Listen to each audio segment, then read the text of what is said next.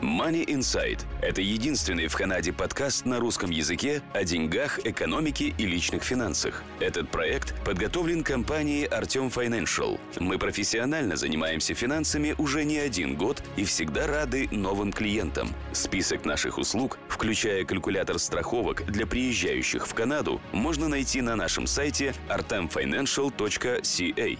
Поделитесь информацией о нас с вашими друзьями. Добрый день, слушатели подкаста Money Insight. Ваш подкаст о деньгах, экономике и личных финансах. В студии нахожусь я, Артем Бычков. Сегодня мы поговорим на тему э, налогового резидентства, что это такое, э, когда оно применимо к жителям и также к людям, которые пытаются выехать из Канады и работать за границей. Сегодня мы будем говорить с налоговым экспертом Женя Хабас. Она является специалистом в этих вопросах. Также она является бухгалтером с несколькими designations, э, которые включают в себя и CPA, и CA. Женя, добрый день. Да, добрый день. Я бы попросил тебя вначале представиться, рассказать вкратце о себе, и потом я начну задавать вопросы на тему налогового резидентства. Артем, спасибо, что вы меня пригласили на этот подкаст. Money Insight. Меня зовут Евгения. А, у меня есть CPA, CA а, и много лет работы в Канаде включая работы в большой четверке, таких фирмах, как а, Pricewaterhouse и KPMG. Сейчас у меня свой бизнес а, в налоговой сфере. В, я, я физически нахожусь а, в Торонто, но кроме Торонто у меня есть клиенты и вне провинции Онтарио. И я с удовольствием отвечу на ваши вопросы, которые касаются нерезидентов Канады. Окей, okay. отлично. Э, первый вопрос, который есть у меня и которые волнуют достаточно много людей, которые собираются выехать из Канады, работать вне Канады, или же приезжают сюда э, не по э, пиар и не становятся гражданами. Первый вопрос, кто такой вообще налоговый резидент? Что это такое? Ну, существует такое понятие, как фактический налоговый резидент. Это тот человек, у которого достаточно много резидентских связей с Канадой. И такие связи включают в себя значительные связи. Это, например, дом в Канаде, а, либо присутствие в Канаде жены, мужа, партнера, либо каких-то а, членов семьи, которые от вас зависят, таких как дети или родители. Также в определении налогового резидентства учитываются второстепенные связи, такие как, например, наличие имущества в Канаде, как машина, мебель, какие-то а, принадлежность к каким-то клубам или организациям, банковские счета, кредитные карты – водительское удостоверение в Канаде, паспорт, а, либо какая-то медицинская страховка а, в определенной провинции. Обязательно ли иметь пиар-статус, чтобы быть налоговым резидентом? Статус пиар как таковой и налоговое резидентство – это две абсолютно разные вещи. Что касается налогового резидентства, мы именно смотрим на эти резидентские связи. И статус пиар никак, а, никак нам не помогает или не мешает в этом вопросе. То есть, если человек сюда приехал по рабочей визе, то он тоже становится налоговым резидентом? Да, при наличии достаточных а, связей он может быть налоговым резидентом, не а, имея пиар. И кроме того, я еще хочу заметить, что есть а, такое понятие, как deemed resident. Это человек, который в Канаде прожил как минимум 183 дня в году. Угу. Это достаточно, чтобы быть резидентом. Это календарный год или 12 месяцев, любые 12 месяцев? Мы здесь говорим про календарный год. Календарный год, окей. Хорошо. Для чего человеку вообще важно понимать, является он налоговым резидентом, не является? Предположим, человек сюда приехал по рабочей визе, или человек уезжает из Канады. Для, для чего ему надо знать вообще, будет он налоговым резидентом или нет? Ну, по канадским законам, если вы э, налоговый резидент, вы платите канадский э, налог на мировой э, доход. Uh-huh. То есть не только на канадский доход, но и также на доход из других стран. Если вы не являетесь нерезидентом, вы платите налог только на а, Canadian Source Income, так называемый, только на канадский доход. И кроме того, а, ваш налоговый а, процент также зависит от вашего резидентства или нерезидентства. Угу. То есть, если человек выезжает из Канады, и он не считается налоговым резидентом, и у него здесь есть какие-то доходы, все равно он здесь будет платить налоги, но, скорее всего, по другой ставке. Совершенно верно. Окей. Money Insight. Ваш подкаст о финансовой грамотности. Как этот статус можно потерять и сколько времени нужно не жить в Канаде? Ну, э, уже сказали, 183 дня. Как вообще этот статус можно потерять? И при каких условиях человек его может автоматически сразу потерять, как он только, предположим, выезжает? Или там на должно какой-то период времени пройти? Что должно произойти? Ну, налоговый статус это, это не какой-то документ, скажем так, э, э, эм, и мы его называем gray area. То есть это не что-то, а, что, что часто либо да, либо нет. Иногда это где-то посередине. Когда человек отсутствует в Канаде 183 дня или больше, мы автоматически а, этот вопрос поднимаем и рассматриваем, есть ли у него эти э, residential ties или резидентские связи, о которых мы говорили ранее. Угу. Если человек решил поехать работать за границу, предположим, и он знает, что он не будет в Канаде находиться 183 э, дня, он автоматически теряет этот статус налогового резидента? Нет, автоматически он этот статус не теряет. И вопрос, теряет ли он или нет, а это вопрос, который вам нужно обсудить с квалифицированным бухгалтером.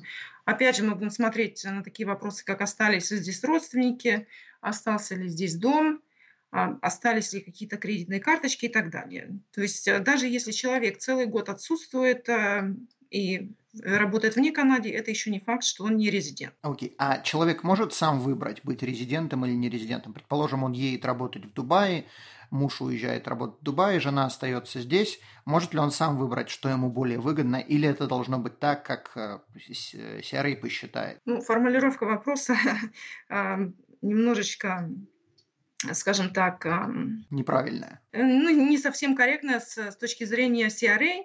А мы не выбираем, э, кем вы являетесь, мы оцениваем ваши резидентские связи. Угу, окей. То есть э, это не то, что человек решил, я не резидент или резидент, это вот имеет ли он отношение к Канаде или нет вообще? Да, ну вообще-то вообще мы смотрим на, на резидентские связи, на их количество. А если человек не уверен, но он все-таки хочет быть уверенным с той э, точки зрения, если вдруг какие-то начнутся разногласия, человек может написать в CRA, и они пришлют ему документ, в котором будет сказано либо да, либо нет. Окей, отлично. То есть этот вопрос решаемый, здесь не надо гадать. Хорошо.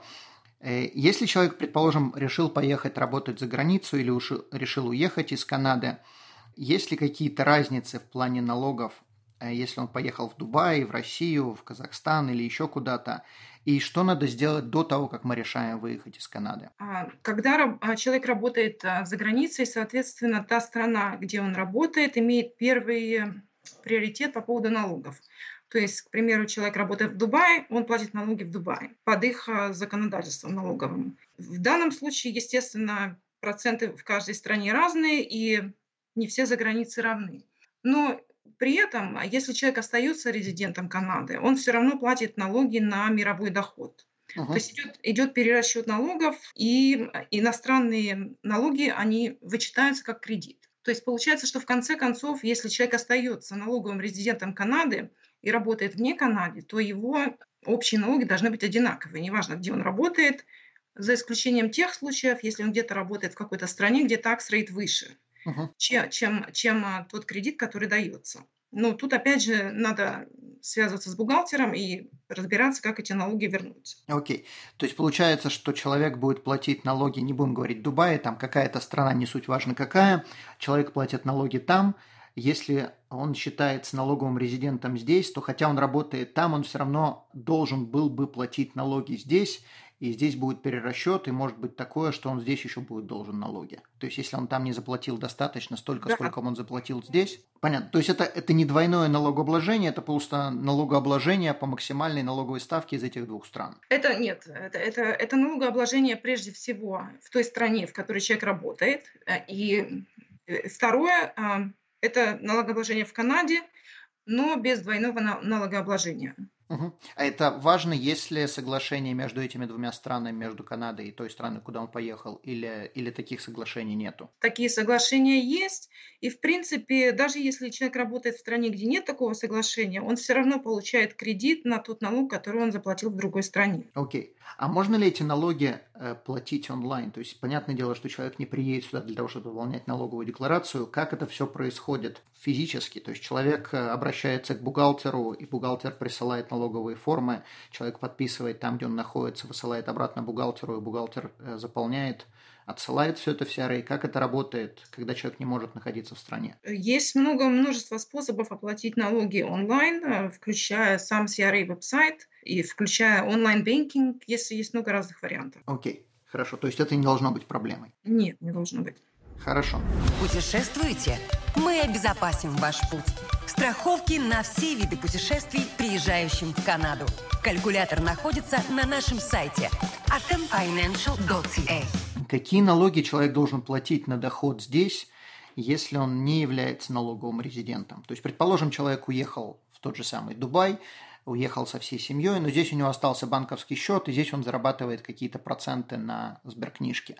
Какие проценты, какие налоги он должен платить? Э, как это вообще высчитывается? Ну, значит, э, в данном конкретном примере есть, э, есть два вида налогов, под которые подпадают нерезиденты.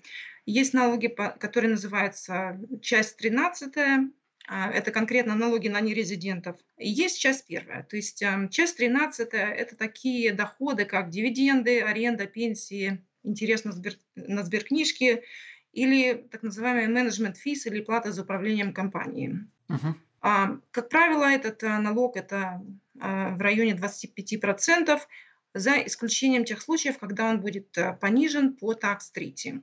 То есть, если соглашение есть между какими-то странами?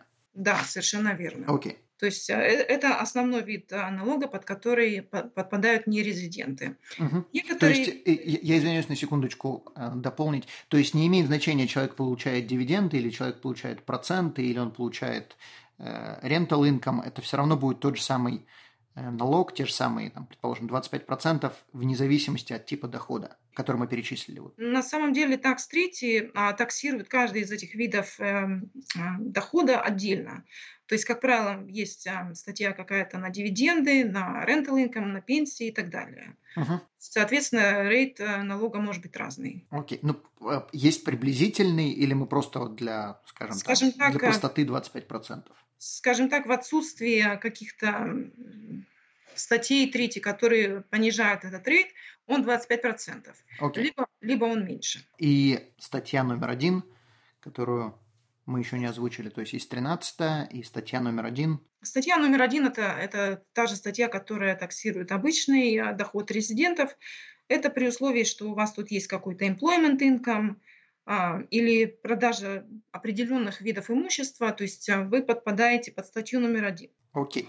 То есть если человек является нерезидентом, но у него все равно есть employment income здесь. Предположим, его какая-то компания наняла на контракт, и он выполняет там веб-дизайн, например.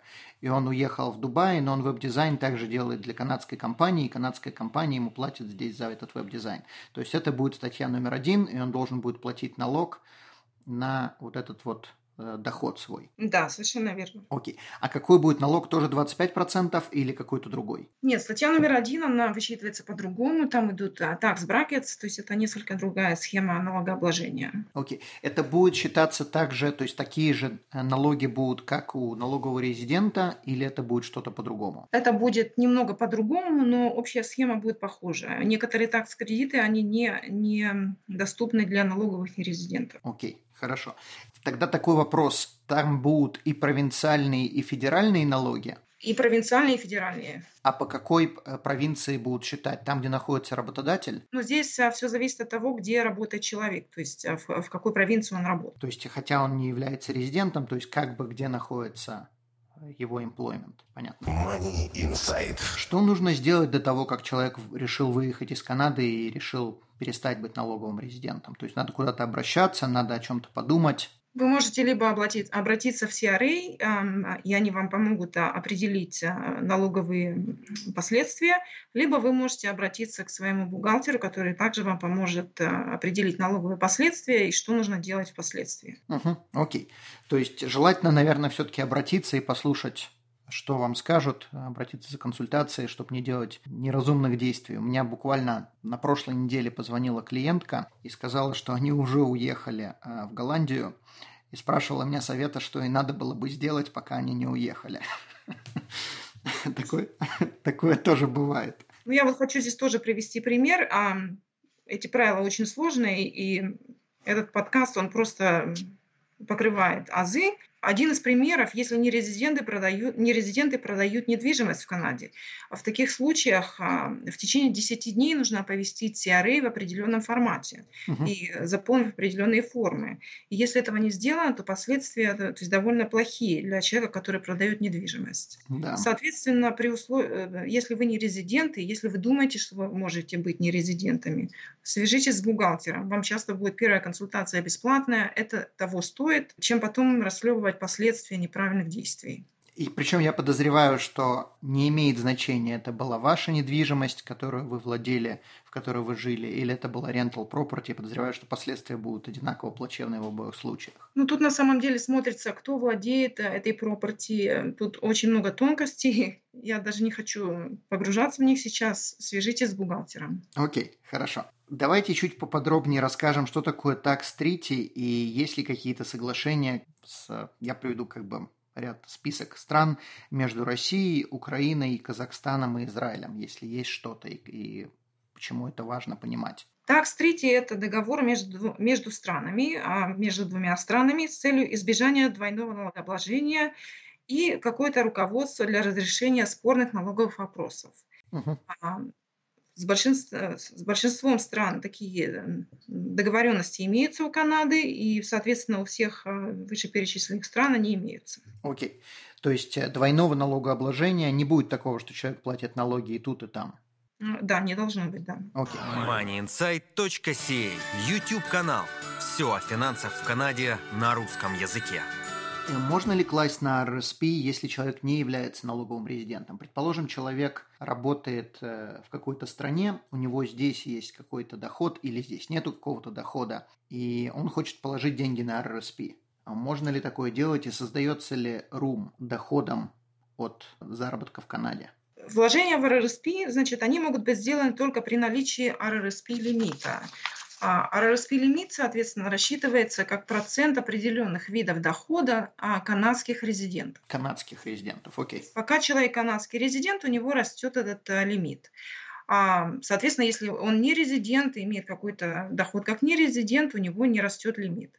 Но если человек прекращает быть резидентом Канады, он может продолжать вкладывать в RRSP при наличии такого лимита. Угу даже если он не является налоговым резидентом, но при этом все равно у него есть заработок в Канаде. Заработок в Канаде или нет, если у него есть RRSP лимит, он не является налоговым резидентом, он может продолжать вкладывать в RRSP. Okay. А у него будут налоговые последствия, как не резидент, когда он будет снимать эти деньги из RRSP.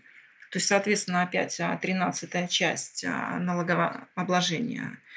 А, но это уже отдельный вопрос, опять же. То есть RRSP okay. Э, – это одна из видов property, которые не подпадают под deemed disposition при условии покидания страны, например, человека. То есть, э, э если уж мы уже затронули RSP, то есть человек, когда он выезжает из страны, неважно, он выезжает на какой-то короткий срок и не знает, будет он, потеряет он статус налогового резидента или нет, или уезжает, предположим, навсегда, он совершенно не должен закрывать RRSP, он может его оставить, и там деньги будут продолжать также накапливаться без налогового.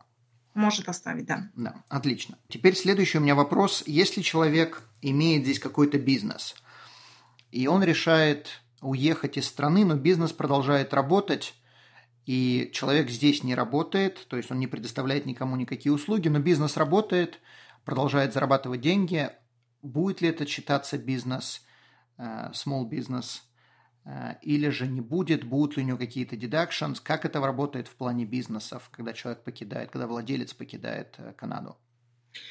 Ну, тут мы затрагиваем вопрос корпорации и выплаты из корпорации владельцам или шерхолдерам. Uh-huh. А, значит, э, корпорация, у которой есть канадский контроль, она называется Canadian Control Private Corporation. А, контроль – это, опять же, тема очень сложная, есть много court cases и много всего – но если мы по-простому скажем, это 50% или больше акций, как правило, вам дает контроль. И если человек э, канадский резидент, э, владеет больше, чем 50%, то есть это у вас является корпорация CCPC, а, которой дается так называемый Small Business Deduction, и она облагается по пониженному рейту. А если, к примеру, мы говорим о корпорации, в которой один единственный владелец, и он покинул страну, то эта корпорация теряет статус. а, вот этот вот CCPC, и она облагается по более высокому рейту, то есть доход внутри этой корпорации. Угу. Кроме того, если этот человек выплачивает деньги из этой корпорации себе, являясь нерезидентом, опять же, этот, а, эти выплаты эм, подпадают под часть 13 налогового обложения, то есть 25%, например, на дивиденды или на какие-то менеджмент физ, которые выплачены. Опять же, мы возвращаемся к rate и смотрим определенный tax rate, который в данном случае применим. А здесь не будет двойного налогообложения, что компания заплатила больший налог, и человек теперь заплатит 25% налог. У него есть какой-то налоговый кредит, дивиденд tax кредит, что-то подобное? Окей, okay. если мы, например, выплачиваем менеджмент физ, то они полностью дедактибл из корпорации. Соответственно, корпорация вообще ничего не платит на это, только платится э, вот этот э, налог на, на этот фи. Uh-huh. А дивиденды имеют дивиденд такс кредит, соответственно. Даже если человек не является налоговым резидентом. С этим вопросом а, обращайтесь к налоговому бухгалтеру, чтобы конкретно определить последствия. Окей, хорошо. По поводу CCPC я хочу заметить, это может быть на русском очень смешно звучит, но это то самое, что Женя до этого сказала, это Canadian Controlled Private Corporation, CCPC. То есть это не то, что звучит на русском. А можно ли вытаскивать, то есть владелец компании, то есть если расширить эту тему, владелец компании находится в другой стране, он решает вытаскивать деньги, э, у него также остаются два варианта вытаскивания, или же это будет зарплата или бонус себе, или же это будут дивиденды. То есть он также может решать, что вытаскивать, как вытаскивать, когда вытаскивать. Э, правильно я это понимаю? Ну да, то есть он может решать, но, соответственно, налоги должны быть заплачены. Окей. Имеет ли смысл человеку оставлять здесь бизнес, если он уезжает из э, Канады? Я имею в виду в плане, не в плане, имеет ли смысл бизнес держать, а в плане налогов. То есть имеет ли смысл держать бизнес в Канаде и вытаскивать деньги, или же закрыть бизнес здесь, открыть его в другой стране, где он будет жить, и этот бизнес будет предоставлять услуги э, в Канаду. То есть будут ли какие-то налоговые Э, налоговая разница между бизнесом, который работает здесь и который открыт на территории Канады, или бизнес, который открыт за территорией Канады, но предоставляет услуги в Канаде? Ну, это, опять же, это вопрос а, не для подкаста, это очень сложный вопрос. Нужно учитывать налогообложение той страны, которая является альтернативой ведения бизнеса или открытия бизнеса. Тут очень много considerations разных. Это нужно, опять же, связываться с квалифицированным бухгалтером и уже делать какой-то assessment. Окей. Тогда вопрос, где такие бухгалтеры находятся, можно ли обратиться к вам, можно ли обратиться, как вообще э, решать, понимает ли бухгалтер в данных вопросах, есть какие-то наводящие вопросы, которые можно задать бухгалтерам? А, ну, я бы советовала обратиться к бухгалтеру, который имеет э, CA степень, потому что для получения CA мы проходим все налоговые курсы. Мы берем те же налоговые курсы, что и Tax Lawyers в Канаде, это In-Depth Tax курсы. А, то есть у этих людей, как правило, есть достаточно знаний, чтобы ответить на такие вопросы. Окей. Okay. CA – это Chartered Accountant, правильно? Да. Да. Окей. Okay. Хорошо. Если, расширяя тему с корпорациями, если человек решил открыть компанию и потом решил уехать за границу, имеет ли смысл открывать на одного супруга, на обоих супругов – есть ли какие-то рекомендации, как это делать? Или опять это кейс by кейс? То есть а, один из супругов уехал за границу, а второй здесь остался? Да. Да. А, ну тут еще зависит от того, кто из них работает. В, ком- в этой корпор- э, корпорации или же работает вообще? А, я хочу просто уточнить вопрос, то есть а, что происходит в корпорации, откуда у нее идет а, доход и, и так далее. Вопрос, если, предположим, два супруга э, имеют бизнес, работают в этом бизнесе, и как бы первый вариант открыть бизнес на одного человека – Второй вариант – открыть бизнес на двоих супругов, но условие такое, что один из супругов работает вне Канады, то есть уезжает и работает вне Канады. То есть есть ли какая-то разница, если супруг, который уехал вне Канады, он все равно останется налоговым резидентом, поскольку второй супруг здесь, то есть, скорее всего, он будет иметь налоговый статус. И имеет ли смысл или есть ли какие-то рекомендации открывать бизнес на двух супругов или открывать бизнес на одного, если один остается в Канаде? А, ну, тут э, на самом деле э, очень много нужно рассмотреть. А, первое а, – это возможность выплачивания дивидендов. То есть, если вы выплачиваете дивиденды, вы должны выплачивать на, на всем шерхолдерам, хотите ли вы этого или нет. Если тот человек остается резидентом, это одно, если он не остается, это другое. Что касается какого-то дальнейшего планирования там, в случае смерти одного из супругов, а, э, надо рассматривать, что происходит. Uh-huh. А, то есть тут очень много всего, что нужно учитывать. То есть нужно говорить с конкретным человеком, как,